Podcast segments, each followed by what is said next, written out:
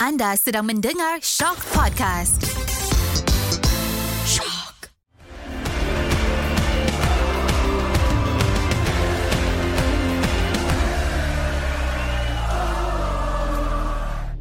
Assalamualaikum semua Kembali dalam episod baru Ultra Squatchy Musim kedua Episod keempat uh, Macam biasa korang bersama aku Greatness Karami Kamil Dan bersama aku Aku Nizam Kapla Ultra Squatchy Kau sedap eh ambil aku punya kerja. Kau mentang-mentang dah, dah dapat rampas kapla pada aku Fakri. Kau macam ni ya sekarang? Kapla eh? Kapla Ah, okay. Kapla Biasalah kita ambil lah benda-benda hype. Minggu ni orang kata Episode last High Council. Jadi kita selitkan sikit. Ha. Tapi seperti biasa Kita akan berbual Berkenaan bola sepak Malaysia Dan banyak benda yang berlaku Pada minggu lepas dan juga minggu ini. Ada banyak perlawanan Dan ada banyak juga Benda-benda isu-isu yang boleh kita bincangkan Termasuklah Berkenaan panggilan ke skuad Harimau Malaya yang baru Ya. je diumumkan eh Karam? hmm, Betul betul betul Yes ah. Jadi kita jangan lompat terus ke national team. Kita berborak dulu berkenaan Liga Super. Mhm. Mm-hmm. Uh, jadi first kita bacakan dulu result yang berlangsung pada minggu lepas. Silakan So kita ada pertama sekali adalah JDT menang 5-1 ke atas Kelantan. Tidak mengejutkan Tak mengejutkan langsung. Mhm.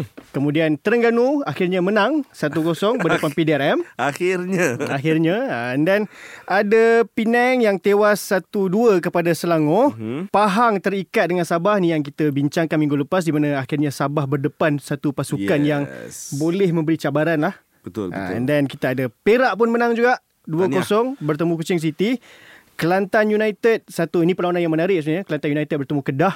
Ya menarik. Ah, Ya, Kelantan ya, United tewas 2-3 di Sayang. mana diorang skor dulu tapi end up uh, Kedah berjaya bangkit. Mhm. Dan perlawanan yang aku pergi pada minggu lepas sekarang Jauh aku pergi ke Paroi tu Aku drive Aku pergi Aku siap pergi melepak kopi dulu yeah. Punya lama aku tunggu Tunggu punya tunggu punya tunggu Main Bukan tak main Dia main lah, Ah, 20 minit. 27 minit 27 minit To be precise Tiba-tiba tunda sebab hujan Ya.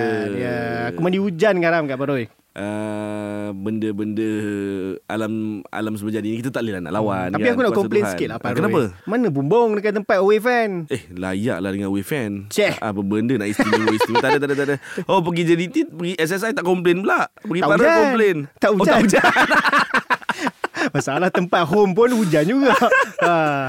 Tapi tapi best tak uh, Nak tengok air terjun banyak-banyak Ui best Aku rasa macam dengan, Sebab dia ada air terjun Ha. Betul kat bawah macam ada kolam-kolam kecil kan Dia macam taman-taman air lah Ya Ha. Kau tahu tak Masa aku masuk tu kan Kan dia start hujan dah Lewat petang Start hujan Betul Aku rasa Ha. dalam malam Aku rasa dalam Start pukul 7 Ah, ni tu okey. Sebab aku sempat jalan Dekat dia punya pasar tu Tengok-tengok kedai-kedai makan Apa semua Time tu belum hujan Aku nak masuk Pap hujan, ni. Aku sampai, sampai aku rasa aku masuk stadium dalam pukul 8.30 sebab kita tak boleh bawa banyak kat luar. Mhm. Uh-huh. Selalunya kita lepak luar. Terus aku masuk stadium. Eh, ni ayat pertama keluar dari mulut aku tau. Eh, not bad. Stadium baru, Padang baru. Tak tak lecah.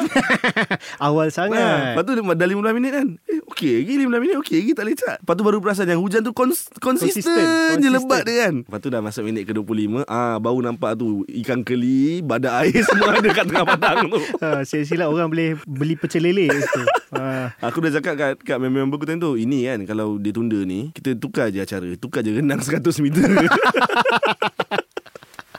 Aku masa pergi tu Aku tengok mula Start hujan Kan mula-mula lebat hmm. Lepas tu aku tengok macam Player pun tak masuk lagi warm up Apa semua Aku rasa lambat kot Mungkin delay Hmm. Dan tengok okay dah reda Player dah masuk warm up apa semua Dan dia masuk dressing room Tukar keluar Nyanyi negara aku apa bagai Macam okay okay okay Boleh ni Ha, Boleh, boleh, main boleh, ya. Tapi by the time Start kick off Makin lama Makin lebat, Dan lebat aku lah. Dan masa tu aku Aku tengok hujan tu Aku tahu ini hujan yang takkan berhenti Ya Ha, tapi aku membayangkan mungkin kalau dia tak lebat sangat okey kot padang takkan jadi isu lah. Betul. Tapi slowly tiba makin lama tengok air makin naik makin naik. Dan kalau sistem saliran baik pun Aku rasa tak boleh tak menampung boleh. hujan sebab yang benda tu berterusan dan tak silap aku pada hari tu mengikut ramalan cuaca hujan hanya akan berhenti pada pukul 4 pagi. Ya. So aku expect macam Okay kot Kalau dia tak lebat sangat Boleh. Tapi bila dah makin lama Air memang makin, makin naik Dan hujan tak nampak Ciri-ciri akan semakin reda. Aku menunggu je Bila ref nak Stop game tu. Sebab bola dah mula stuck Hmm. Uh, permainan dah mula tak cantik dan aku pula akui masa tu Negeri Sembilan banyak attack KL. Hmm. Uh, Negeri Sembilan banyak attack Tapi uh.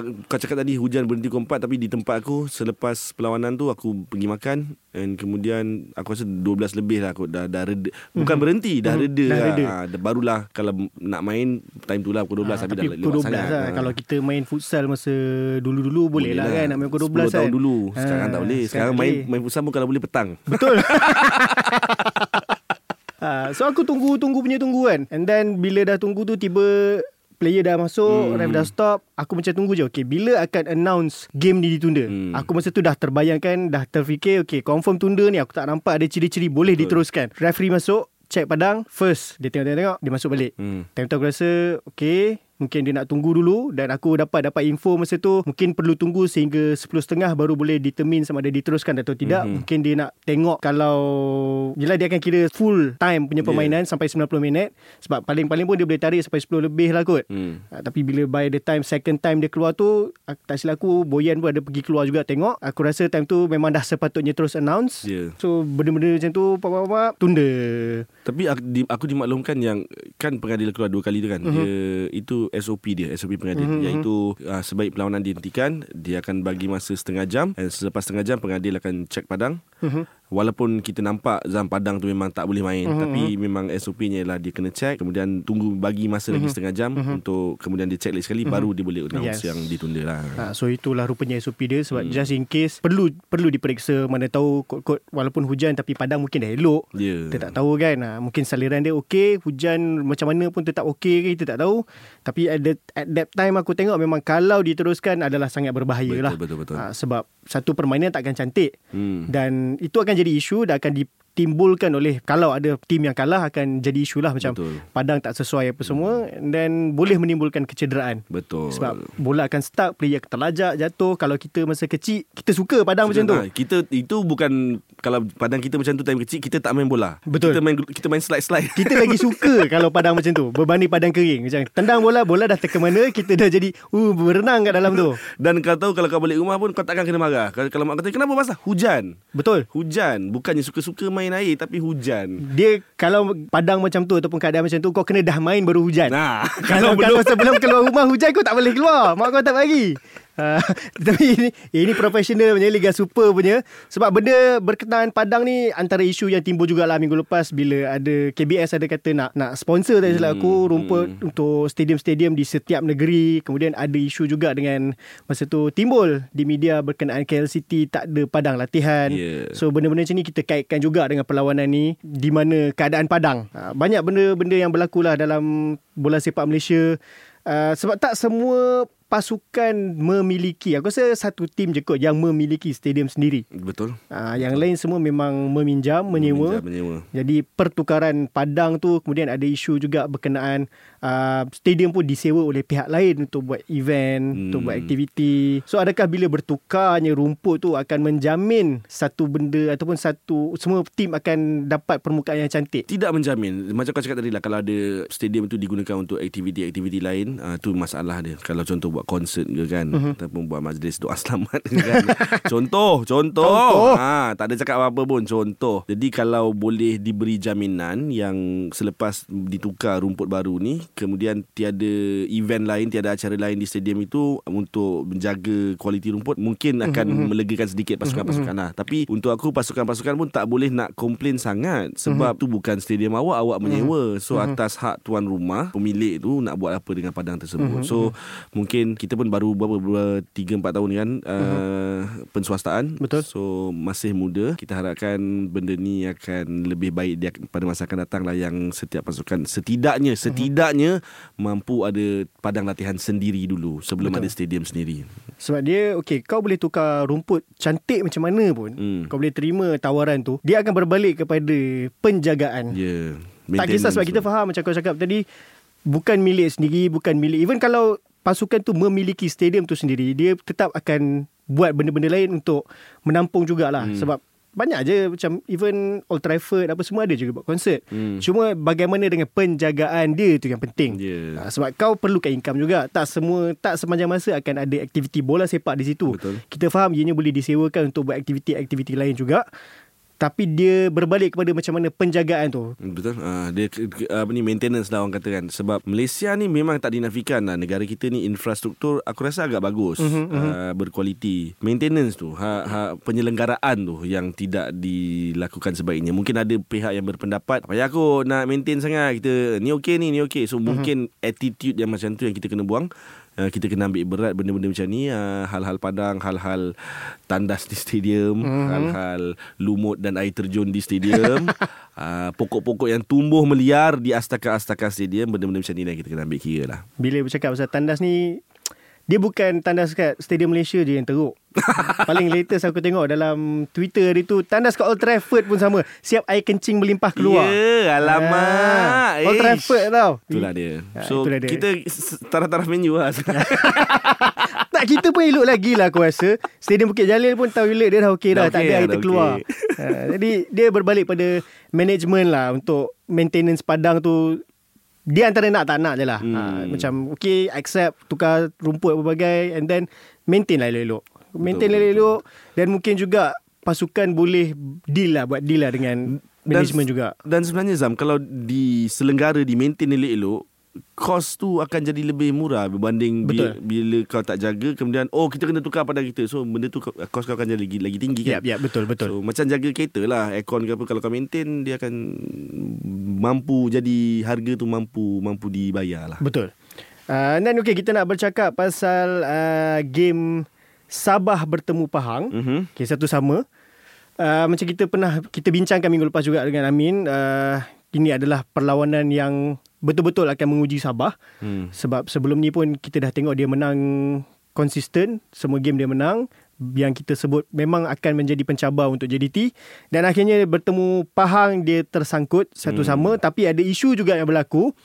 Uh, ada insiden yang melibatkan Sabah yang dikatakan sepatutnya Sabah patut dapat penalti mm-hmm. dan Datuk Ong Kim Swee pun dibuang padang mm-hmm. di mana ada satu view masa tu masa tengok live tu Sangat aku jelas. aku membayangkan macam Arsene Wenger ketika dibuang padang waktu bertemu MU di mana masa tu Datuk Ong Kim Swee ada kat atas cakap aku nak masuk kat mana Betul betul, Ha, betul. dia ada kat situ kan. Tapi okay, melihat pada situasi masa tu, even Dato' Ong Kim Swee dah sebut, Darren Lock sendiri dah sebut, adakah wajar atau tidak diberikan penalti kepada Sabah? Kalau pendapat aku wajar. Uh, obvious pemain Sabah tu ditolak uh, ketika bola dah nak sampai ke kawasan dia. Uh-huh. Uh, pemain pertahanan Seri Pahang langsung tak ada S- Fadisas kan masa tu? Fadisha saya silap aku. So dia langsung tak ada niat untuk cuba dapatkan bola. Uh-huh. Uh, sek- cuma niat yang yang berdasarkan video tu kita boleh nampak niat dia ialah menghalang Darren Lock daripada dapat bola daripada dapat bola lah. Jadi aku faham kenapa Dato' Ong Kim Swee sedikit berang. Tetapi kalau kita tengok in real in real time eh aku yakin ram majority daripada kita pun tak perasan yang Darren uh-huh. Lock sebenarnya ditolak. Hmm, betul. Kalau in real time lah. Uh-huh. So mungkin itu alasan kenapa pengadil tak tak berikan sepakan penalti. Uh, kalau pengadil perlukan bantuan mungkin linesman lah kot yang boleh yang boleh cakap uh-huh. oh, ada berlaku tolak menolak kat situ ke tapi Zam kau pun tahu kita pun dah tengok bola sepak Malaysia lama jarang sangat-sangat jarang berlaku dia pengadil, pengadil dan penjaga garisan berinteraksi antara satu sama lain apatah lagi berbincang jadi sebagai peminat bola sepak Malaysia yang tegar aku memang sangat boleh terima keputusan-keputusan macam ni Uh, dan setakat empat perlawanan yang sudah berlangsung, empat game week ni, sebenarnya dah banyak timbul juga isu pengadil. Dan benda ni aku rasa dia bukanlah perkara baru. Setiap musim bukan bola sepak Malaysia sahajalah. Hmm. Uh, even untuk musim ni sahaja setakat empat perlawanan kita dah dengar. Kita dah tengok apa yang jadi dengan masa Kedah bertemu Terengganu. ya yeah. Uh, Nafu, eh bukan Kedah bertemu PDRM PDRM, sorry, uh, Nafuzi macam mana Nafuzi dibuang padang mm-hmm. Even seawal perlawanan pertama Boyan dah keluar statement Berkenaan pengadil juga pengadilan ya betul Jadi bagaimana Ad? Bila kita bercakap pasal pengadil ni Sensitif jugalah Hmm. uh, Sebab Bukan nak kata Apa yang uh, Semua yang jurulatih katakan itu betul sebab kita tahu perlawanan bola sepak ataupun permainan bola sepak ni adalah satu sukan yang menggunakan emosi mm-hmm. dan kalau kau tak dapat apa yang kau nak kau mesti akan bising. betul Uh, tapi kalau kau dapat apa yang kau nak kita tak bising. uh, tapi tak boleh nak cakap pengadil pun 100% betul berkenaan dia punya keputusan sebab kalau semua keputusan pengadil adalah betul dah lama semua negara menjadikan pengadil sebagai Perdana Menteri atau Presiden. Kerana semua keputusan adalah tepat. Ha, jadi kita tak boleh nak kata betul juga sebab in the end mereka adalah Kejap. manusia. Tak apa producer dia cakap macam tu. Okey, okey teruskan, teruskan. Uh, so sebab in the end pengadil adalah manusia even dengan teknologi yang ada pun kita tengok dah ada VAR dah ada goal line teknologi hmm. even sampai World Cup pun ada yang sekarang lukis line tu Betul. untuk offside semua still ada keputusan yang boleh dipertikai even dalam EPL sekalipun. Hmm.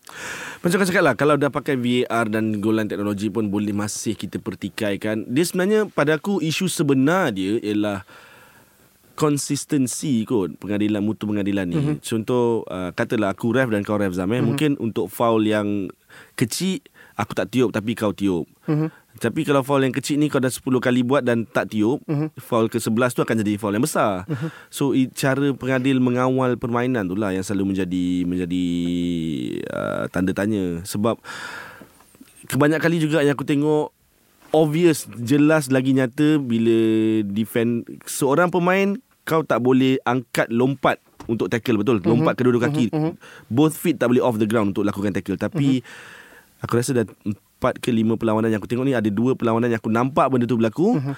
dan referee hanya sekadar bagi foul biasa. So kita semua tahu kita semua tengok bola sepak luar kita tengok piala dunia pun dan uh-huh. bila berlakunya tackle macam tu automatic red card kau tak boleh komplain uh-huh. automatic red card sebab kau membahayakan pihak lawan tapi benda-benda tu masih tak diamalkan lah di sini uh-huh. aku nak itulah yang kita kena kena uh-huh. kena minta kita harap kita minta uh, para para pengadil kalau ada yang dengar termasuk juga eh bukan yang di tahap liga super je yang di liga sosial ni pun yang amatur ni pun sedikit tegas lah uh-huh. uh, untuk untuk ambil tindakan benda-benda macam ni Betul.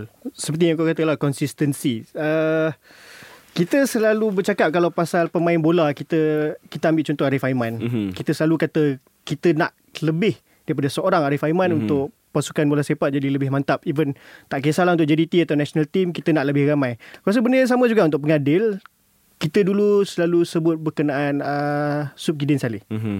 uh, seorang pengadil yang kita tahu kalau siapa je kita tahu dia punya integriti Ya. macam mana kan so untuk kita tolak tepi teknologi kalau teknologi bagus tapi kalau referee pun mungkin uh, manusia Mhm. uh, so sama macam kes pemain bola mungkin kita perlukan lebih ramai juga pengadil yang sama kualiti dengan Subkidin Saleh yang sampai tahap kita kalau kalau penyokong lah tengok match tengok nama pengadil kita terus macam kita dah tak peduli hmm, faham Uh, yang sampai tahap tak perlu macam uh, draft ni sentiasa dipilih kalau perlawanan besar ataupun final. hmm. Kita nak yang sampai tahap letaklah siapa pun kita yakin. yang keputusan dia Ha, akan kita betul tahu kita tak kan? payah macam alamak dia ni ha, tak ada. Faham. Aku rasa benda tu jatuh juga kepada kecergasan pengadil kot. Uh, banyak kali aku tengok bila pengadil nak buat keputusan dia tak berada dekat dengan dengan situasi Mhm, tu tau. Mungkin pengadil jauh linesman kalau nak angkat offside dia 10 meter tertinggal dengan defensive line. Lepas tu macam mana kau nak buat decision offside atau tidak Mhm, kalau kau sendiri tak berada di posisi yang betul. Benda-benda macam tu aku, uh, aku pernah borak dengan uh, beberapa pengadil dia cakap itu memang jatuh kepada kecergasan dan Yelah cara-cara kau nak kawal permainan tu lah Sebab aku sangat-sangat sedih bila kita sebagai penyokong, peminat, penonton di stadium nampak kekasaran itu disengajakan uh-huh. daripada belakang disengajakan dan tidak ada niat untuk memainkan bola. Uh-huh.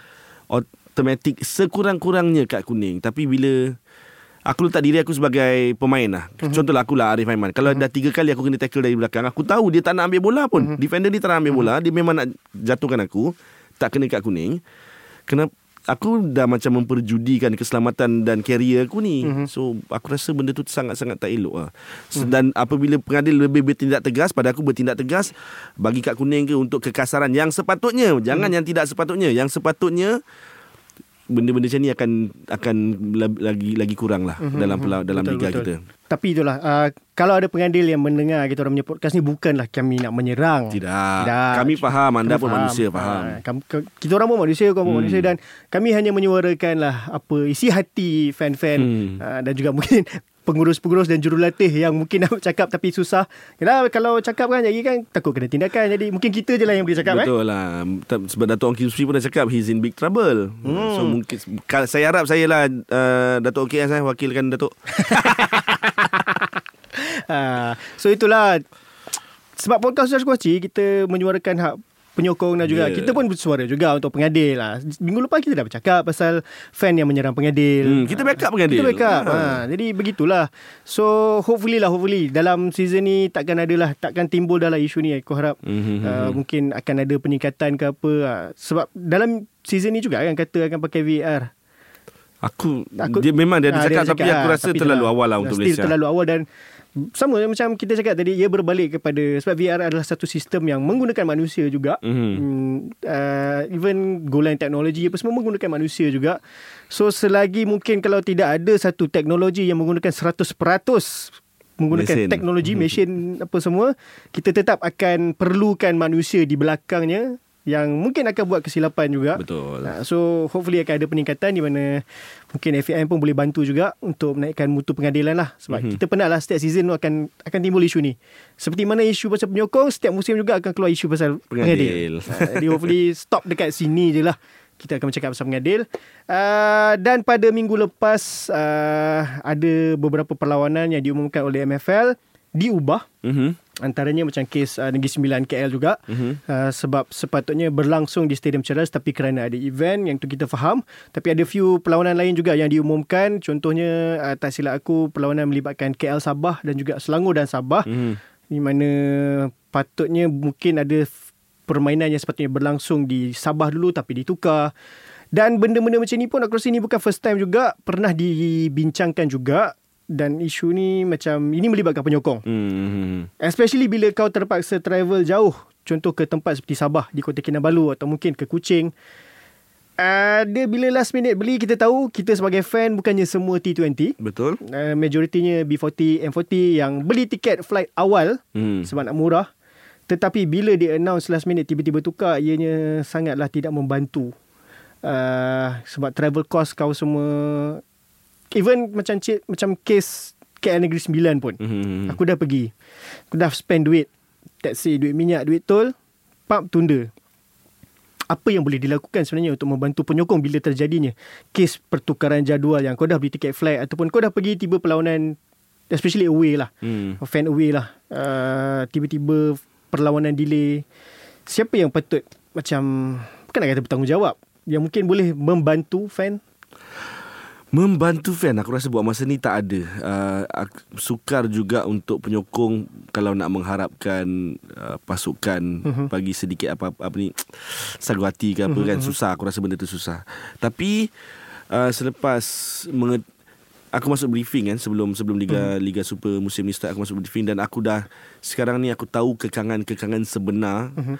Uh, Yang dihadapi oleh MFL Dan semua pihak Terhadap berhubung jadual Liga Super ni Jadual perlawanan jadi aku rasa benda ni hanya akan berhenti uh-huh. apabila semua pasukan dalam Liga Super, Liga Malaysia ada keuangan yang kukuh. Kalau bercakap is- isu hal Sabah, aku tak pasti aku boleh bercakap secara terus terang atau tidak tapi mungkin Uh, pertukaran-pertukaran tersebut ada melibatkan beberapa syarat yang dikenakan oleh kerajaan negeri uh-huh. At, eh, mungkin eh mungkin, Mungkin, mungkin. Uh, ataupun mungkin uh, permintaan pasukan itu sendiri sebab uh-huh. gila kau bayangkanlah Sabah katalah hari ni dia main home di di Likas lawan KL kemudian tiga hari lepas tu dia lawan Selangor di PJ. PJ kemudian tiga hari lepas tu dia lawan Sarawak ah, Negeri Sembilan pula di Likas balik So travelling Travel tu cost, akan memakan masa dan memakan perbelanjaan. Perbelanjaan, ya. tak jumpa perkataan tu.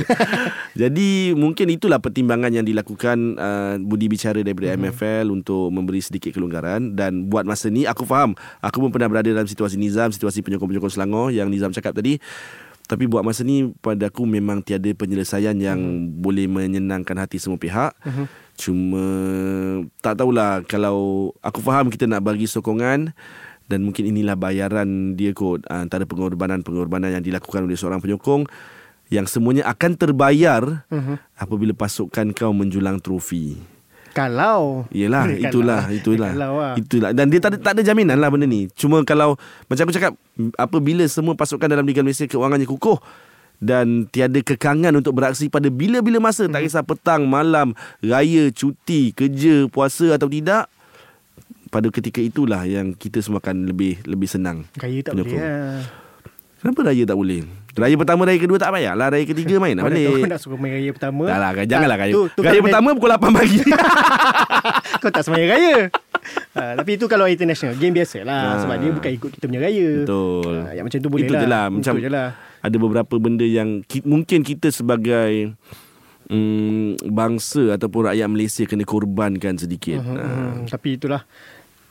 Ya kita boleh kita boleh memaafkan tapi itulah sebagai penyokong perlu disuarakan juga ah. sebab Yes, okay, macam kau Zam, disuarakan, kau dah suarakan macam ni. Apa sebenarnya harapan kau bila benda-benda macam ni berlaku? Okay, aku let's say macam contoh kes Negeri Sembilan KL ni aku faham sebab benda kita tak nak elak. Dia last minute hujan, Hmm. hmm. tu tak ada masalah lah, yang dekat lah. Dia macam contoh kes-kes macam kau dah beli tiket ke Sabah atau ke hmm. Sarawak lah, benda macam tu. Dia untuk mengelakkan benda sebegini, aku rasa itulah dia patut dari awal lagi, jangan last minute sangat lah pengumuman tu. Hmm. Ha, dia terlalu last minute ni yang bahaya sebab let's say last minute tukar tiba okay kau dah plan contoh kau dah plan contoh main kat Sabah mungkin sepatutnya Ogos. Mhm. Pap tukar let's say minggu depan. Mahal. Masa, oh, faham. Mahal faham, nak tiket flight. faham. Dia Ya, ya. case macam tu yang akan memeningkan sebab kita kadang kita rasa nak sokong dan kadang kita nak pergi tempat-tempat macam ni. Hmm. Tapi end up kau tiba-tiba kena beli last minute mahal Susah sikit lah ha, nak pergi. Macam kata sebab yang menyokong bola sepak ni especially liga tempatan adalah golongan yang B40, Hmm. M40 kadang menyimpan untuk pergi. So let's say aku nak pergi bulan Ogos. Kau dah plan bulan Ogos perlawanan tu. So kau tahu, okay mungkin kalau tengok sekarang harga sekian-sekian, murah. Tapi kalau tiba bertukar jadi minggu depan dia akan jadi mahal gila. Hmm, faham, faham. Ha, kita faham tak banyak penerbangan tambang murah di Malaysia. ha, so kita susah lah especially penyokong nak pergi kan. Ha, jadi hopefully bila once kau dah letak jadual tu kau dah bincang habis baik kau dah kau dah susun habis cantik supaya tidak akan ada perubahan last minute kecuali terpaksa. Betul. Ha, Faham, macam contoh kes Negeri Sembilan KL tiba hujan atau cuaca lah, kita tak cuaca boleh yang kita lah. tak boleh nak elak itu kita boleh terima lah. Hmm. Ha, so sebagai penyokong kita kena bercakap pasal benda tu sebab cost. Betul. Jadi aku rasa benda yang paling patut kita lakukan sekarang ini ialah aku doakan semua penyokong Liga Super Liga Tempatan, semua semua korang di luar sana semoga dilimpahkan rezeki, uh, diberkati kehidupan, diberkati rezeki, jadi orang kaya cepat-cepat supaya tak kisah beli tiket flight mahal. Benar. Aminkan cepat. Amin amin. Okey, kita dah bercakap pasal Liga Super. Sebelum kita nak pergi ke perlawanan yang akan berlangsung, Mhm. uh, kita nak bagi tumpuan sikit lah kepada Liga yang di bawah jugalah. Hmm. Sebab kita Ultra Squatchy tak naklah bercakap semua yang berada di atas. So, bila kita tidak ada perlawanan Liga Premier, so kita borak sikit lah pasal Liga M3. Yes. Uh, so, aku, aku tahu kau ada pergi game hari tu. Sebelum kau pergi Paroi, kau pergi tengok Science FC eh? Ya, tengok Main saya di bertugas Nilai. Di di, Nilai, eh? Usim Nilai. So, macam mana pengalaman pertama kau pergi tengok perlawanan Liga M3 ni? Okey, ini cadangan aku sebelum aku cerita pengalaman ni cadangan, cadangan Mhm, aku. Kalau korang berkesempatan tengok perlawanan Liga-Liga M3 ni, pergi. Pergi sebab dia dia lebih real daripada apa yang kau rasai dalam Liga Super. Apa beza dia? Reason aku cakap macam Okey. tu eh. Crowd tak ramai. Uh, masa aku pergi di Usim tu ada lebih kurang 200 lebih orang penyokong. Eh, apa, oh, aku tengok siap boleh buat Viking Club. Aduh mak Saya kenal orang yang lead Viking Club tu Kelakar betul lah Okay uh, Orang tak ramai Aha. Kemudian Daripada 200 orang tu Aku berani jamin Hampir 100 adalah Ahli keluarga. keluar ahli keluarga Betul. pemain Jadi Bila banter yang diberi tu Selain daripada ke, Alhamdulillah Match aku pergi tu Sains dengan PIB Mhm. PIB merupakan juara bertahan musim lalu. Ya, betul. So match tu sedikit berkualitas Aku rasa best lah. Macam Mhm. taraf-taraf Liga Premier Aku rasa. So best. Tapi banter Banter tu yang pada aku lebih lebih Banter kan? Banter bermakna. kekeluargaan. Banter Dia bukan Kita selalu fan kan Yang contoh marah ref ke Marah pemain lawan ke. So ini ahli keluarga kau. Contoh macam family aku Zam Aku tengah Kau tackle aku. Eh Zam Kau bukan tak kenal kan Ram Relax kan sikit. So banter-banter macam tu So aku rasa benda tu macam meaningful lah Dan uh, dia tak Setakat yang aku pergi hari tu Tak adalah sampai overboard Semuanya mm-hmm. masih friend ada time dia marah tapi terus akan ditondang eh kita kan kawan-kawan kita kan sedang marah. ah faham Oh, tak begitu. ada Dia hubungan jadi macam friendly juga. sangat friendly dan Mhm, mhm. at least di atas di atas strand tu lah dia Mhm. kekeluargaan tu tinggi lah dan lawak aku rasa banyak ada seorang player ada seorang makcik ni aku dia kerap melontarkan suara dia aku cakap, aku tanya uh, orang-orang kat situ siapa makcik ni oh makcik ni lah mak kepada player sekian-sekian Aha.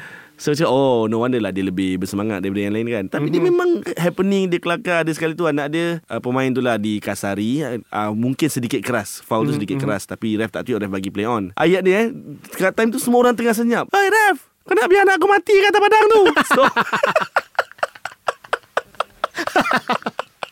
So seramai 200 orang tu gelak serentak tu. Dia memang feel kekeluargaan Ah, lah. tu best lah benda-benda hmm. tu happy lah sikit. Betul lah Sebab aku pergi yang tahun lepas punya final M3 Uh-huh. uh-huh. uh, Di antara masa tu Cat Rovers lawan PIB Mhm, Yang PIB menang ah, Yelah dia ada rasa that vibe macam Yang datang keluarga Ah. Kawan-kawan. Dia bukan Dia bukan penyokong-penyokong tau. Betul. Dan kalau kau perasan kebanyakan yang datang tu pun dia kenal player team. Contohlah dia kenal player KL Rovers dan dia juga berkawan dengan player PIB. So itu yang lebih Nah betul ada yang neutral ada yang gelak-gelak. So aku atmosphere tu fun lah sangat Betul. fun lah pada Sebab aku. ingat yang final tu Siap dia punya vibe tu punya relax. Aku cerita dah Tahun lepas ni. Ha. Yang berada sebelah aku Makan nasi goreng kampung.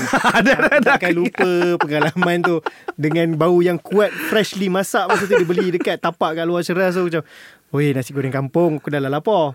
Uh, aku pergi juga uh, tahun ni aku tengok juga Piala MFL mm-hmm. masa tu uh, KL City Extension. Yes. uh, bertemu dengan tak silap aku Kelantan Aku rasa sama je vibe dia Hmm. Sebab yang main tu adalah pemain-pemain muda Yang under 23 So yang datang adalah dari keluarga Kawan-kawan Aku rasa lebih kurang lah vibe dia dengan Hmm. M3 juga So ada time memang Kalau Kalau boleh lah Kalau ada masa yang terluang Turunlah tengok Turun game-game lah. macam Dan- M3 Piala MFL Dan Lain tak, lah vibe dia Tak mahal sangat harga tiketnya tak semahal Liga Super lah definitely. Dan uh, ni yang aku nampak terhadap dalam pasukan sains tu lah.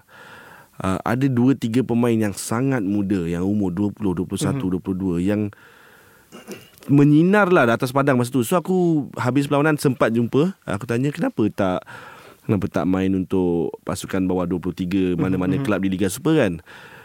So dia orang cakap uh, saya dia pernah ada seorang ni dia cakap dia pernah try tapi hmm, tak tak dapat. So yang ni cakap oh saya masa selection ke apa saya tak sempat pergi.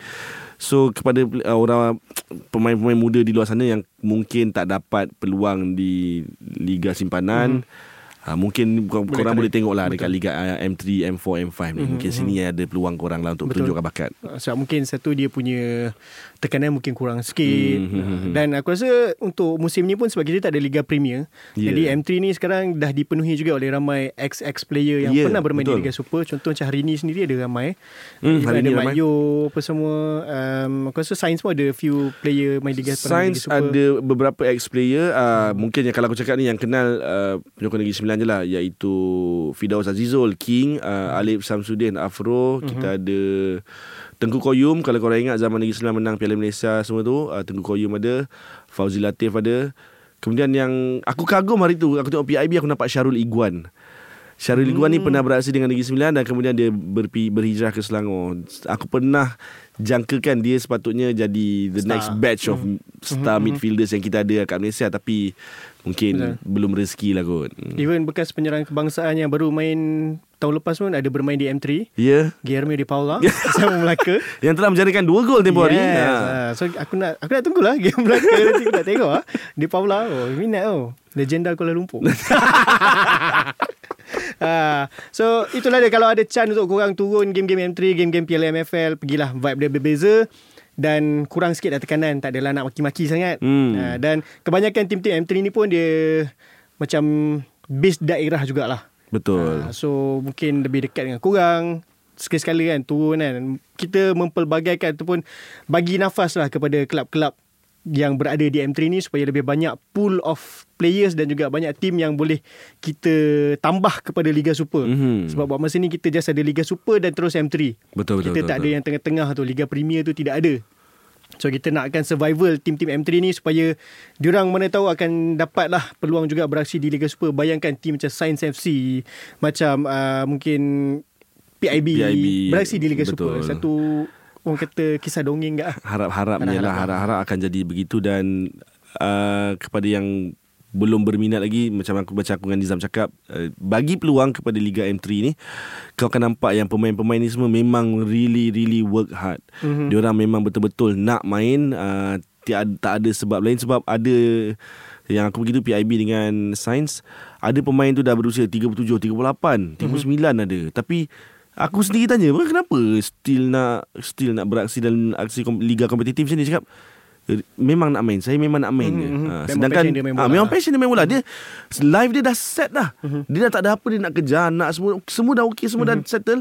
Okay aku nak main bola. So Rare Rare, dan best lah Aku faham. Ramai Hmm. je yang nak main bola yang tekanan tak tinggi. Even kadang-kadang aku rasa ada certain player yang boleh lagi bermain di Liga Super. Tapi dia dah penat, dia dah boring nak main dengan tekanan yang tinggi di Liga Super. So dia nak chill, nak relax, dia turun ke M3. Tekanan apa maksudkan ni? Tak lah, macam kalau kau main Liga Super, macam-macam tekanan daripada penyokong, daripada management. Kau perlu macam pressure lah. Ah. Kau akan ada pressure, that pressure. Penyokong dengan management je lah Ha, penyokong, management, diri sendiri. Oh, di- Ha, tak ada- sebab tak kau ada. bermain di apa kau bermain di level yang tinggi. Tak ada nak mengata mana-mana Eh, tim lah ni.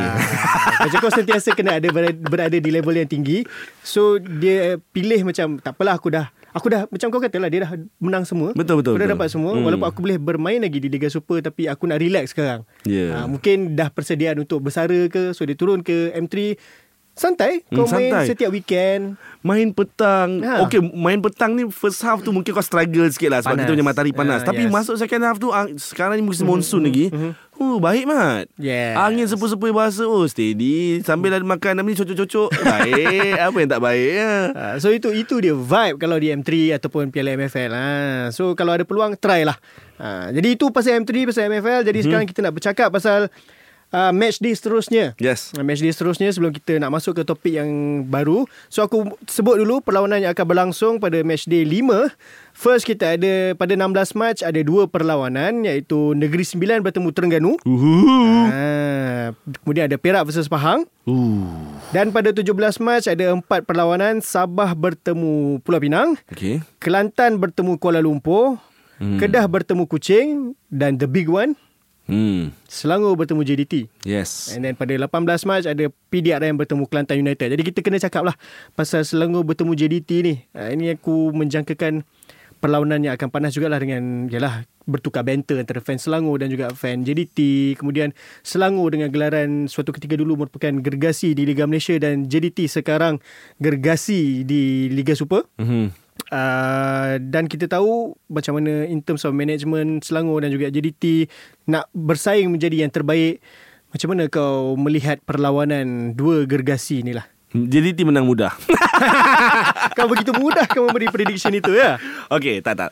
Uh, aku harap JDT tak menang mudah. Eh, uh, macam aku cakap sekali lagi bukan membenci JDT tidak, tapi uh, pasukan lain dah kena bagi saingan. Tapi tapi ya banyak tapi aku cakap ni. Kehadiran Enric Dos Santos, Wan Muniz, pemain-pemain macam ni yang terlalu yang aku rasa kualiti yang di tahap tertinggi dalam Liga Super. Uh-huh. Bila JDT dah lah paling tinggi uh-huh. ditambah dengan pemain-pemain berkualiti tinggi ni. Uh-huh. Sus, sangat susah untuk pasukan lain catch up. Henry Dos Santos aku, aku tak silap aku apa. Lawan Terengganu je kot dia tak score. Uh-huh. Every other game dia score. Arif Aiman lagi. Uh-huh. Bergson, Forestieri uh-huh. terlalu ramai Zam. Jadi aku tak tahu macam mana Selangor pertahanan Selangor nak nak handle dia orang ni semua. Uh, kau, kau pun tahu cerita di Paroi masa JDT datang apa uh-huh. jadi. Uh-huh. Uh, set piece daripada Enric Dos Santos aku rasa memang terlalu ya Allah. Hai. Uh, Wan Muniz pun boleh ambil uh-huh. dead ball situation. Betul. Aku cakap ya Allah macam mana? Macam mana pasukan lain nak beri saingan? So itu cabaran je lah. Cuma kalau mengenali Tan Cheng Ho uh, sebab kita pun dah pernah tengok dia bawa pasukan Kedah ke final menang trofi satu kan uh-huh. tak silap aku.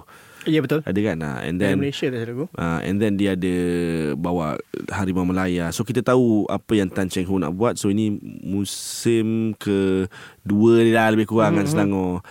Aku harap aku harap ada sesuatu yang lebih baik lah di offer oleh pasukan Selangor. Betul. Kalau kau kau kau jangan takkanlah kau tak takkanlah kau nak cakap JDT tak menang.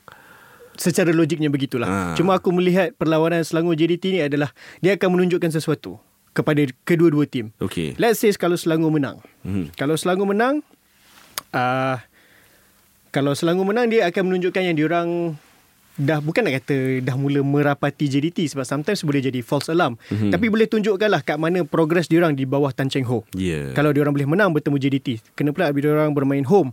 Tetapi kalau JDT menang ia menunjukkan bahawa JDT dah terlalu jauh.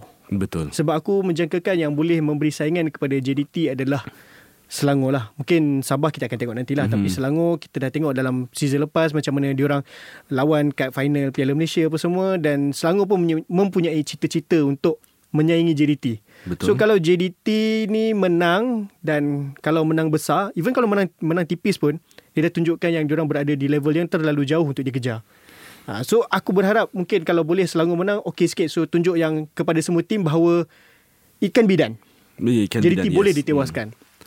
Bukan membenci JDT ya? Bukan membenci Bukan, tetapi tidak. at least menunjukkan yang ada tim yang dah tunjukkan okey JDT ni boleh ditewaskan. Ya, ya. Ha, Dan- So kalau men, kalau JDT menang dia akan memberi aku takut ia akan memberi persepsi kepada tim lain yang susah nak beat JDT ni. Ya dan bukannya aku bukannya uh, uh, aku tak ada ag- agenda tersembunyi nak tengok JDT seri atau kalah tidak tetapi katalah Selangor berjaya dapat seri pun. Mhm. Benda tu bila pasukan lain tengok dia akan cakap eh babe boleh boleh betul. masih boleh. So harapan tu harapan tu perlu dihidupkan semula lah walaupun atas kertas JDT memang dah terlalu jauh tapi harapan tu bak kata Didier Drogba masa mm-hmm. bercerita tentang kisah dia menang Champions League mm-hmm. always believe Yep. always believe Yes, Hmm. yes. Sebab yalah macam kita kata JDT sekarang kalau orang tengok dia letak line up apa pun orang dah gerun dah. Ah, Dia punya dia punya squad depth tu terlalu besar yang sampaikan letaklah siapa pun macam confirm confirm menang Yeah. yeah. lah. Orang orang banyak tim terus gentar sebut nama JDT tu dah dah cuak. So kalau Selangor boleh menang atau mencuri mata, hopefully boleh menang lah. Mhm. Mm-hmm. sebab aku rasa seri pun tak cukup. untuk seri pun tidak kan. cukup. sekarang JDT dua mata kan mendahului Yes, Ha. ha. sebab Sabah pun hari tu seri Draw, lawan yes. uh, lawan Pahang. Uh, so kalau let's say even Sabah nak kejar pun dia kena tengok pada Selangor macam mana dia lawan JDT ni. Mhm. Uh, sebab kalau Selangor boleh buat Sabah mungkin akan akan ada pemikiran yang macam okay kita boleh buat. Betul, At betul, least betul. kita boleh menang kat home. Yes Yes. Uh, so hopefully lah kita tengok macam mana perlawanan yang akan berlangsung pada 16, 17 dan juga 18 ni. Uh, banyak perlawanan. So turunlah mana yang berdekatan sebab ini adalah perlawanan terakhir sebelum satu kita akan berpuasa dan Mhm. juga sebelum liga dihentikan seketika untuk national team Harimau Yeah. Malaya. Jadi sekarang kita nak masuk berkenaan Harimau Malaya dan uh, telah diumumkan uh, senarai pemain-pemain yang menerima panggilan uh, oleh Kim Panggon untuk menyertai skuad kebangsaan antaranya okey aku baca ada 27 pemain. Mhm. Uh, kita ada untuk penjaga gol ada Kalamullah, Sey Izhan, Damien Lim dan juga Shihan. Mhm. Kemudian ada Tiga daripada tu pernah beraksi dengan Negeri Sembilan eh.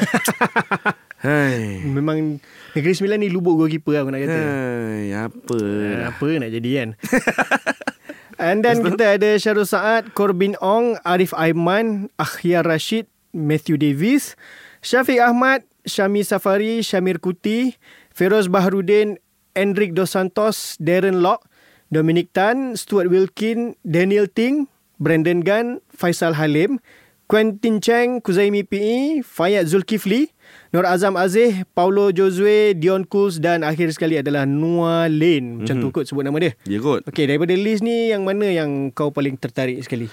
Paling satu je boleh pilih ni. Kau pilihlah lebih pun tak apa. Okey, aku ada beberapa nama. Aku nak tengok Feroz Barudin, aku nak tengok Enric Dos Santos. Aku nak tengok Fayad Zulkifli dan juga Paulo Josue. Empat ni. Hmm. Sebab uh, dia orang punya first call up kan. Betul. Uh, Feroz Barudin aku Fayad rasa. aku, aku ada baca Devinder cakap dia pernah dapat call up sebelum ni. Tapi tak sekali. tersenarai. Dia, dia ada main, tapi sekejap juga, tak silap aku. Oh ya, okay, okay, okay. Ah, Sorry so Fayad. Ini bukan, ini bukan first call up Bukan dia, tak silap aku lah. Maafkan saya Fayad uh, Saya terlepas pandang pasal awak Okay uh, Macam aku cakap tadi Fayad ant- Fayad dengan Al-Hafiz kot Di Kedah Yang aku rasa Yang akan bagi Boost in, Apa ni Yang akan inject Energy Extra Kepada- energy ya. Kepada Kedah Dan juga So- creativity. Yes So dia orang daripada sayap Dia orang boleh Dia orang laju Dia orang kreatif Dia orang boleh buat apa Dia orang nak Mhm. Uh, cuma mungkin sekarang ni jentera serangan Kedah lah yang William Dira tu so mungkin yang tak tak tajam sangat Ya, itu dia skor. Lawan Kelantan United dia skor. Yalah tapi Kena lebih lah. Hmm, kalau 15 chance satu gol apa, apa beza dia dengan aku?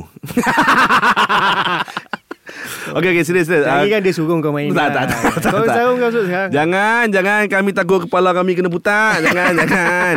Uh, Feroz Barudin Dia main final Piala Malaysia. Lawan Selangor kan? Dan Selangor. aku rasa season ni Dia konsisten juga bermain dengan JDT Kan? Uh, So a new A fresh face A Yes. young face. Aku aku happy Dia dapat tembus. Uh, Hendrik Dos Santos Tadi aku dah puji macam-macam Aku tak Mm-hmm. payah sebut. And Last but not least Paulo Josue. The reason The reason Aku nak tengok Paulo Josue Main dah dalam jersey Harimau Melaya ialah uh, kita semua dah tahu apa yang dia buat dengan KL Mhm. bertahun-tahun setia dengan KL buat segala-galanya untuk KL penjaring terbanyak setakat uh, sekarang ni Sekarang sekarang, lah. ni Sebab dia je yang gol. ha, dia je yang gol je yang gol. So dia Captain Marvel Nizam pun suka dia And Nizam pernah cakap Dia sangat suka Duduk di Hidup di KL kan Yes, So yes. Aku harap dia boleh sesuaikan diri dengan uh, peran tactical Kim Pan Gon. Aku harap dia boleh klik terus untuk Mhm. dapatkan chemistry dengan rakan sepasukan yang lain. Aku harap sangat dia dapat buat penampilan untuk skuad Harimau Melaya dan aku Mhm. nak Paulo Josue ni jadi aku nak tengok betul-betul nak Betul-betul. tengok Yeah. di, bila uh, aksi persahabatan ni nanti. Mhm.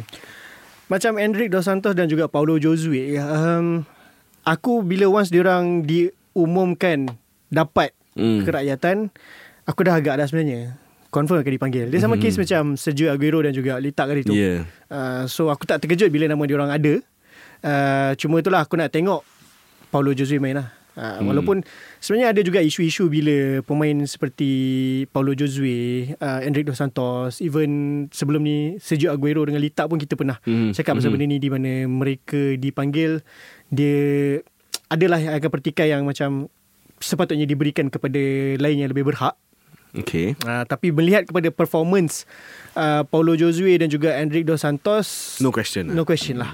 Uh, so aku nak tengok lah Kapten aku sendiri Mr. Kuala Lumpur Paulo Josue dapat beraksi Tapi aku tertarik juga dengan uh, Yalah satu Feroz Bahurudin hmm. Sebab aku dah tengok macam mana dia main pada musim ni Even depan mata masa lawan KL Aku tengok macam mana dia neutralize attack Pasukan KL yang masa tu ramai pemain import Mhm. Betapa tenangnya dia uh, Seakan-akan melampaui usia dia Hmm. So aku nampak dia adalah future kepada Harimau Melaya juga Selain pada JDT InsyaAllah.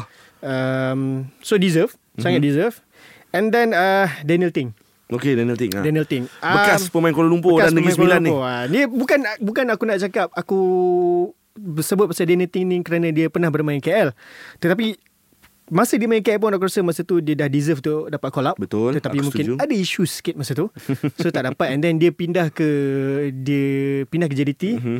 Dan masa tu dia mungkin kurang beraksi Bersama skuad utama Dia banyak bermain di JDT 2 Dan now Dia kembali menunjukkan Dia punya Performance yang bagus Bersama Sabah Even hari tu Tak silap aku dia score Lawan Pahang Ya. Yeah.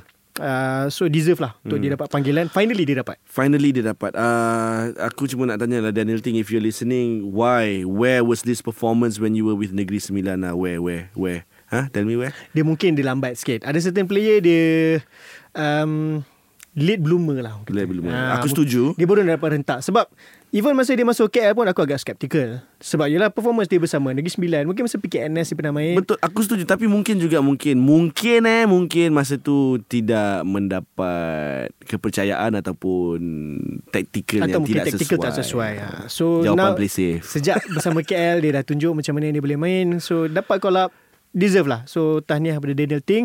Nak tengoklah dia Akhirnya menyarung jersey Harimau Melaya. Betul. Mungkin agak susah juga Dia nak bersaing Sebab Spot tu Dia perlu bersaing dengan Corbin Ong Mhm. First Tapi itulah Corbin Ong pun Aku rasa season ni Tidaklah selalu mendapat Tempat sebagai First team First eleven Mhm. uh, Tapi Still kalau untuk Harimau Melaya Dia adalah pilihan yang Kata no nonsense lah Betul. Untuk tidak meletakkan dia But Daniel Ting adalah seorang Replacement yang Cukup bagus Yes. Tapi ada ramai lagi player juga yang bermain di posisi tu Even sebelum ni Ruben Tiran main kat situ Betul.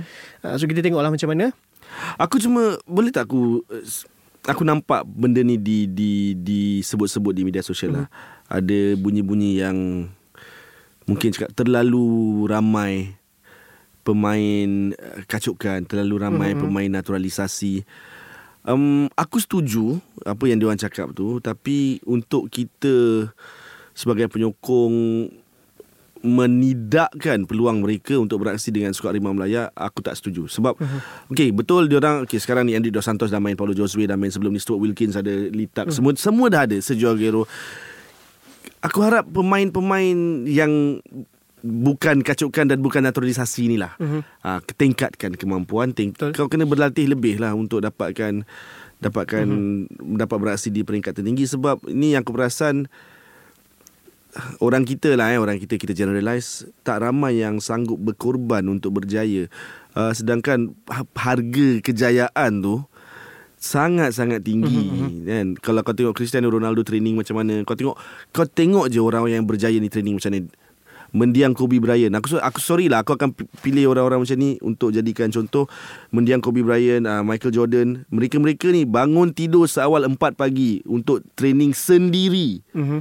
Kemudian sarapan Pergi training dengan pasukan Selepas sarapan Mhm. mm-hmm. tu Habis training dengan pasukan 3-4 jam Akan balik rumah makan Tidur sekejap sejam Training sendiri balik Mungkin Yelah dia pun ada keluarga sebagainya Mhm. mm-hmm. tapi dia dah cakap okay this is my job this is my work this is my career untuk aku terus berjaya aku kena buat macam ni ini pengorbanan yang aku kena buat dan pengorbanan keluarga aku ialah terima Mhm. aku berkorban ni kor- isteri ataupun pasangan kena tolong bantu di Betul. rumah lah. So berapa ramai di antara kita yang mampu buat macam tu lah.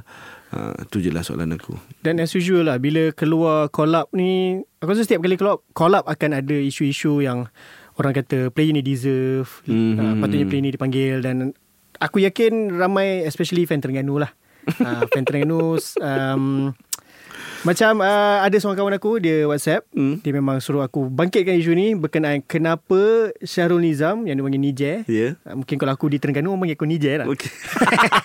dan juga Azam Azmi uh, tidak dipanggil uh, untuk call up kali ni lah sebab uh, Terengganu kalau kita tengok pun dua daripada empat perlawanan dia orang dua Seri. game tidak bolos Okey. uh, lawan KL dan juga terbaru lawan PDRM Mhm.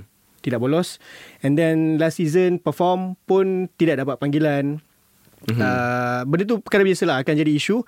So apa yang kita nak kata kalau player contoh yang perform macam ni lah tidak dipanggil. Azam Azmi dah pernah dipanggil untuk Pernah AFF dipanggil, ya. Ah, tapi dia time semi-final lah tak main sebab kena red card. Mhm. uh, lawan Vietnam tu. Uh, Syarul Nizam lah. Syarul Nizam aku dia ni ada dulu isu pergi mancing sotong. eh. Sendak macam nak sotong. sotong eh. Ha, yang kes macam tu lah. So biasalah setiap call up akan ada pemain-pemain Betul. mungkin. Mungkin sekarang tidak dipanggil tetapi kita tak tahu mungkin di masa hadapan akan dipanggil. Okey. atau kemungkinan juga atas alasan mungkin taktikal. Hmm, betul. mungkin. Aku lah kalau aku kan bila uh, member kau suruh bangkitkan isu ni kenapa tak dipanggil? Aku harap habis recording ni kau tanya dia balik. Kalau kita nak masukkan Azam Azmi dan juga Syarul Nizam ni siapa yang dia nak buang daripada pasukan tu yang dah dipanggil sekarang ni sebab kita nak cakap siapa yang tertinggal memang sentiasa ada orang Sentiasa tertinggal ada. tapi yang kau nak okay, kau nak masukkan pemain ni siapa yang kau nak keluarkan daripada pasukan yang sedia ada Mhm. ha, keputusan tu sukar so kalau kau rasa susah nak jawab kepada kawan Nizam ni lah kalau kau rasa susah nak jawab begitulah perasaan coach nak nak drop Ah. player ni Sebab even aku sendiri pun ada rasa few players yang mungkin sepatutnya dipanggil. Semua orang akan ada Mhm, persepsi sendiri. Macam aku sendiri aku rasa contoh uh, penjaga gol Perak Brian C. sangat perform Uh, sangat perform Walaupun kalah, tapi Walaupun dia- dia baik- dia ah, terbaik lah. Dia patut je boleh diberi peluang juga dan aku rasa seorang lagi yang aku rasa sepatutnya boleh dipanggil adalah Irfan Zakaria. oh kenapa eh Um, sebab dia bekas pemain Kuala Lumpur tidak, tak ada kena mengena sebagai dia bekas pemain Kuala Lumpur. Cuma aku rasa kalau kita nak main permainan yang mungkin build up daripada bawah, Mhm. mm-hmm. benda ni aku rasa mungkin Dion Kus atau Kuzaimi akan buat kerja ni. Mhm. Uh, tapi Irfan Zakaria bersama KL even dengan Sabah season ni pun dia dah tunjuk yang uh, dia boleh buat benda tu. Ada tak silap aku game apa yang dia assist. Uh, tak ingat game mana tapi bersama Sabah masa tu Mhm. even bersama KL pada musim lepas at one point pada awal season dia adalah top assister KL Mhm. di mana dia buat daripada bawah. Uh, tapi mungkin uh, tak tahulah tactical mungkin tactical Kim Panggon mungkin tak sesuai dengan dia ataupun mungkin Kim Panggon melihat orang lain lebih. Betul Ha, mungkin mungkin lah, mungkin lah mungkin. Ha, itu je yang boleh kita rumuskan lah bila ada certain player tak dipanggil atau mungkin dia rasa untuk untuk squad kali ni dia nak try macam ni. Ya, Ha, dia tak, itu. Mhm. itu sebenarnya kebaran karya yang lebih yang lebih tinggi lah pada aku sebab kalau kau perasan first time dia take over Harimau Melaya memang first apa ni first win apa ni, international break tu dia memang eksperimen betul-betul. Mhm. Betul. Seingat aku. Ha. Ha, dan benda yang menarik pasal Kim Panggon kalau dulu sebab aku rasa benda ni pun aku dah pernah cakap semasa AFF kot. ataupun sebelum tu di mana sentiasa akan ada kejutan dalam pemilihan Kim Panggon. Hmm, hmm, hmm, hmm. Player-player yang kita tak expect atau kita selalu jangkakan okay confirm player ni je akan dipanggil. Betul. Yang sebelum ni mungkin selalu memang betul pun. Tetapi bila Kim Panggon ni menjadi jurulatih akan ada pemain-pemain yang kita tak jangka. Macam first time dia panggil tiba-tiba panggil Kuzaimi. Semua orang terkejut. Ah. Kecuali penyokong Negeri Sembilan. Ha, macam hmm. dah lah Negeri Sembilan masa tu baru naik daripada Liga Premier. Hmm. Macam siapa Kuzaimi ni? Kemudian baru semua orang buka mata. Wow. Dan Selangor terus menyambar. Yes. Itu je lah kemampuan yang ada. gurau, gurau, ke? gurau. Selangor, gurau. ha. Uh, so macam tu lah Even yang squad kali ni pun Few players yang membuka mata juga um, Dan biasalah orang akan pertikai Macam player-player yang tak cukup minit permainan Apa semua Benda tu kita tak nak cakap Aku sendiri tak nak jawab Kita dah cakap sebelum ni. Ah. Dengar balik episod yang tu. Tak tak ingat episod mana tapi dengar balik. So itu Tu korang kena tanya Kim Panggon sendiri lah Hmm. Kalau Kim Panggon datang ke sini Mungkin boleh lah kita orang tanya Ya, Tapi kalau tapi tanya kalau- pada kita orang Kalau Kim Bangun datang kita kena ai ai dia Ah dia suara dia kuat tu je. So, so kalau dia datang Kita nak cakap English ke Cakap Korea Kita kena cakap English. Aku tak nak cakap Korea. Kau aku anyang boleh. Anyang anyang. Anyang siap Eh sarang eh. Boleh lah tu. Dia kalau nak mungkin kita buka lirik lagu Blackpink apa kita baca mungkin boleh lah kot. Tapi kalau nak bercakap tunggulah. Tunggu kita orang Kalau masuk kelas bahasa. rezeki. Tunggu kita masuk kelas bahasa Korea dulu. Hmm. Sebab aku rasa kalau bercakap Korea dengan dia mungkin dia lebih fasih. Mungkin dia lebih, lancar. lebih ah, tapi korang lah kena ada subtitle lah. Ha, korang pandai korang pun masuk kelas juga orang. Seperti kita sama-sama. Senang kerja. Ha, jadi itulah kalau korang tanya kita orang nak suruh kita orang yang menjawab, kita orang yang berbincangkan. Sebagai fan je lah kita boleh bincang. Betul. Sebagai palatau. Mhm. Ha, nak bagi in detail kenapa apa semua itu kena korek lain pula lah. Hmm, Mungkin tapi sebenarnya Nizam tahu dia tak nak bagi tahu korang je. Dia dah bagi tahu aku tadi. Ha, aku dah cakap tadi kenapa? Aku kan kapla. ha, jadi itulah dia. So perlawanan yang akan berlangsung ni satu kita akan bertemu Turkmenistan Ya. uh, pada 23 Mac Mhm. dan kemudian kita bertemu Hong Kong pada 20, 28 Mac. Ya. Uh, dua-dua ni tak selaku kita dah jumpa pada tahun lepas. Ya. Satu friendly dan selaku Satu lagi memang kelayakan Piala Piala Asia, Asia, yes. Dan selaku Turkmenistan kelayakan Piala Asia Hong Kong Dan friendly. Hong Kong kita jumpa sebelum kelayakan tu Di dalam friendly Dan hmm. dua-dua ni rasa mungkin ada misi Nak balas dendam lah Mungkin. tak silap aku Kim Panggon ada cakap Dia jumpa dengan Coach Hong Kong Semasa tengah bercuti Dan Coach Hong Kong tu Dalam press conference sebelum bukan press conference masa dia jumpa tu lah Hmm. dia sendiri cakap kat Kim Panggon oh I didn't bring my best team Oh, my best player ha, so dia kata this is my best player I want to fight again Okay, aku aku harap Kim Panggon cakap Badats. Ha, Badats kang. Badats kang. Kira aku cakap Korea tadi Macam Uh, tapi perlawanan ni bukan di Bukit Jalil Zam kan? Di Paroi, Ah, betul? ber- Paroi benda Wa- Walaupun dia ke arah depan lagi Depan lagi Oh, depan lagi? ha, Dia Ah. dia ke destinasi Shihan sekarang Oh. Bukan destinasi Shihan musim lepas Begitu je yang Nizam dia- makan aku. Kau nampak? hey. Kapla sekarang uh, So dia akan ber, ber, beraksi Di Stadium Sultan Ibrahim uh, Bulan puasa Hmm. So dua-dua game akan berlangsung pada 10 Mac Eh pada se- pukul 10 10 malam. malam, Mhm. 10 malam Satu tu adalah pada Hari pertama puasa Uh, tapi aku dengan Karam tak nak ucap lagi Selamat berpuasa Sebab minggu depan akan ada episod lain Yang itulah kot kita ucap kat korang Hmm, time tu lah. Ha. Time itulah nanti kita akan bincangkan pasal uh, perlawanan ni. So kita yang ni kita bincangkan pasal collab je dulu mm-hmm. di mana camp latihan akan bermula pada 18 Mac. So kita nak tengoklah muka-muka baru ni juga adakah mereka akan dapat memikat hati Kim Panggon atau tidak. Uh, adakah taktikal dia akan menjadi lebih power? Uh, adakah Paulo Josue akan menyarong jersey Malaysia? Aku nak tengok pada dua perlawanan ni nanti. Kalau Paulo Jose skor eh, free kick. Uish, tak boleh bayang aku. Ui. Aku tak boleh bayang. Tak boleh bayang. Uh, dan dia mana tahu dia skor pula dekat SSI pula tu. Oh. Dia tak pernah lagi skor kat SSI. Uh, so itulah first time kita nak tengok juga macam mana Harimau Melaya beraksi di Malaysia tetapi bukan di Bukit Jalil. Betul. Bukanlah nak kata sebelum ni tak pernah tapi mungkin sejak Kim Panggon pegang ni lah. Hmm. Uh, pernah beraksi di Ceras Betul. uh, sebelum apa AFF hari tu tapi ni di SSI satu stage yang berbeza Dan uh, kita jangkakan permainan kualiti permainan yang lebih baik lah kot dengan padang yang lebih baik. Yeah. Uh, stadium yang ber tidak ada alasan lah tidak ada tidak alasan, ada alasan lah. tidak Bertaraf boleh dunia stadium ni. Yes, taraf Europe dia orang kata. Ya. Uh, so Pernah memenangi anugerah stadium terbaik pada 2000 tak ingat berapa 20 ke 21 lah. 19 aku tak ingat lah dia sorry. 2020 kan. Ha. Uh, jadi kita nantikan. Adakah akan dapat kita melihat permainan yang cukup cantik daripada skuad Harimau Malaya. Ayo. Ayo. Uh, jadi Aku mungkin tak pergilah sebab satu bulan puasa kan. Puasa, And then hari bekerja jadi kita beri peluang lah kepada rakan-rakan di mungkin di Johor di, di Johor. Di Aku dengan Nizam uh, beri peluang kepada korang lah berkorban kan. Yes. Kita orang tak nak Ah. berkorban. Mana yang di Johor, yang di Melaka, mungkin juga pada rakyat Malaysia yang tinggal di Singapura. Hmm, boleh balik sekejap. Uh, atau mungkin rakan-rakan di Singapura yang nak tengok tim yang lebih berkualiti bermain. Ooh, banter nampak. Begitu je kita bagi. Mm-mm. Korang nak tengok yang lagi power, yang ranking lagi tinggi, datanglah Yes. ke SSI. Ha, jadi itu saja untuk minggu ni. Ya. Sebelum kita tutup Liga Super dan ke perlawanan antarabangsa international break ni ya, biasanya kita orang tak tahu nak buat apa international break tengok Harimau Melaya je lah. Uh, mungkin kita akan dapat berita sikit lah macam mana siapa mungkin bayangan lah line up yang akan bermain nanti. Mm-hmm, kita akan bincangkan mm-hmm. juga nanti pada minggu depan. Tak tahulah ada guest ke tidak ada ke? Harap-harap ada. gila borak Gusti lah Gusti. Gusti lah sebut bukan wrestling. Hmm. Janganlah nampak sangat umur tu berapa Zam. Gusti Ya Allah Macam duduk kat kedai kopi tengok uh. Eh ni kau tengok apa ni? Gusti ni Ni siapa Ken ni memang adik Undertaker. Ha, nasib baik aku sebut King Undertaker. Kau tak sebut Hulk Hogan Uh, jadi yang berada di selatan boleh fokus nak tengok Harimau Melaya atau mungkin ada juga rakan-rakan di Lembah Kelang yang cuba yalah kalau selalu kita tengok orang di luar Lembah Kelang yang turun ke Bukit Jalil mungkin ini peluang untuk anda pula pergi. Uh, hopefully akan ada dan hopefully stadium akan penuh. Jadi itu saja pada aku dan juga Karam yang Uh, cuba merebut gelaran Kapla pada aku. Uh, kita akan berentap di luar nanti. Kita akan bentangkan manifesto. Uh, nak tahu siapa yang akan jadi Kapla. Uh, jadi itu saja. Korang akan tahu siapa yang jadi Kapla pada minggu depan. Siapa yang start bercakap pada minggu depan dia adalah Kapla. Teruskan menyokong bola sepak Malaysia tak kira Liga Super, Liga M3, Piala MFL ataupun Harimau Malaya. Sokonglah bola sepak tempatan. Kalau bukan kita yang sokong, siapa nak sokong? Ha, kalau korang tak nak sokong bola Malaysia, korang sokonglah Gusti Malaysia. Jadi itu saja daripada kami. Assalamualaikum dan salam bola sepak Malaysia. Jumpa lagi